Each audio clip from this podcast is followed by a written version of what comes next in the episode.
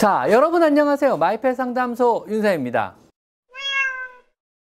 이 추위를 맨몸으로 맞아야만 하는 우리 길냥이들에게는요, 항상 매섭고 배고프며 힘든 계절일 뿐입니다.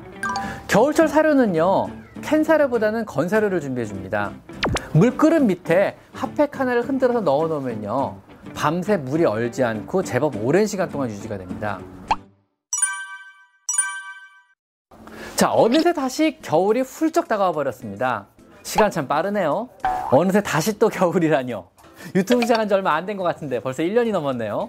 올 겨울은요, 작년과 마찬가지로 비교적 온화한 겨울이 될 거라고 예상들을 하는데요. 아무리 온화한 겨울이라지만요, 이 추위를 맨몸으로 맞아야만 하는 우리 길냥이들에게는요, 항상 매섭고 배고프며 힘든 계절일 뿐입니다. 자, 오늘은요, 작년과 마찬가지로 올겨울 우리의 이웃인 길냥이들이 겨울을 수월히 넘길 수 있게 우리가 도와줄 수 있는 몇 가지 방법들에 대해서 한번 말씀을 드려보도록 하겠습니다.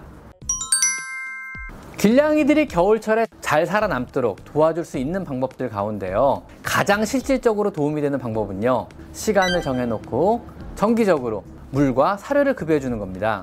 고양이들은 학습이 빠르기 때문에요, 정해진 장소에 같은 시간에 물과 사료를 주기 시작하면은요, 그 시간에 맞춰 기다리고 있는 경우도 굉장히 많습니다. 자신의 생존과 관련된 것에는요, 굉장히 민감하고 기억력이 뛰어나거든요. 겨울에 잘못되는 고양이의 대부분은요, 부족한 식량으로 굶주려서 영역권을 옮겨 다니다가 사고가 나거나, 새 영역권에서 적응을 못해 잘못되거나, 아니면은 굶주려서 얼어 죽는 겁니다. 사실 우리나라 정도의 겨울 날씨에 고양이가 얼어 죽는 경우는 거의 없어요. 대부분 굶어서 추위에 저항할 능력이 없기 때문에 그래서 죽는 거예요. 실제로는 굶어 죽는 거지 얼어 죽는 건 아닙니다. 아무리 추워도 충분한 음식만 공급해 준다면은요, 고양이가 병에만 안 걸린다면은요, 절대로 우리나라 겨울에서 얼어 죽을 확률은 되게 낮거든요. 겨울철 사료는요, 캔 사료보다는 건 사료를 준비해 줍니다. 캔 사료는 금방 얼어버리고요, 더군다나 얼어버리면 냄새가 나지 않기 때문에 얘들이 음식을 먹을 방법도 없고 음식으로 알 수도 없어요. 그리고 사료는요, 그릇에 주시는 것이 좋습니다. 겨울철 사료는요, 칼로리가 높은 게 무조건 좋고요, 또한 모든 사람들이 길냥이를 반기는 것은 아니기 때문에 항시 밥 주는 자리는요, 주기적으로 깨끗하게 치우고 정리해서 이웃과의 분쟁을 방지하는 것 또한 매우 중요합니다. 겨울에는요, 물이 모두 얼어버리기 때문에 물을 확보하지 못해 수많은 고양이들이 심한 탈수에 시달리게 되는데요, 이런 경우 우선 물이 잘 얼지 않는 자리를 확보해야 합니다. 지하 주차장의 구석이나 햇빛이 잘 드는 양지 바른 곳이나, 아니면 24시간 영업하는 편의점 앞 등 물이 잘 얼지 않는 곳을 확보하셔서요, 그곳에 물과 밥을 주시는 것이 좋습니다. 만약 그런 물이 안 어는 공간의 확보가 힘들다면은요, 핫팩을 사용하시는 것도 좋은 방법입니다. 물그릇 밑에 핫팩 하나를 흔들어서 넣어 놓으면요, 밤새 물이 얼지 않고 제법 오랜 시간 동안 유지가 됩니다. 그리고 세 번째, 집 주변이나 동네 구석진 곳에 겨울집을 만들어주는 것도 역시 좋은 방법입니다. 스티로폴 박스에 동그랗게 구멍만 내도 좋은 겨울집이 하나 되기도 하고요, 인터넷에요, 길냥이 겨울집으로 검색을 해보시면은요, 매우 저렴하고 튼튼하며 질 좋은 겨울집들이 여러분이 마시는 커피 몇 잔 가격으로 충분히 구입하실 수 있습니다. 여러분이 마시는 커피 몇 잔 값으로요, 한겨울 길냥이들이 따스하게 지낼 수 있는 겨울집을 장만해 주시면은요, 아마 겨울 내내 고양이들이 굉장히 고마워할 겁니다. 겨울집 주변에는요, 물과 밥자리를 만들어 주시고 항시 정기적으로 주변을 청소하여 이웃과의 마찰을 최대한 피해 주시는 것이 좋습니다. 겨울집에는요, 개인이 관리하는 고양이용 겨울집입니다. 주변을 청소하며 관리 중입니다.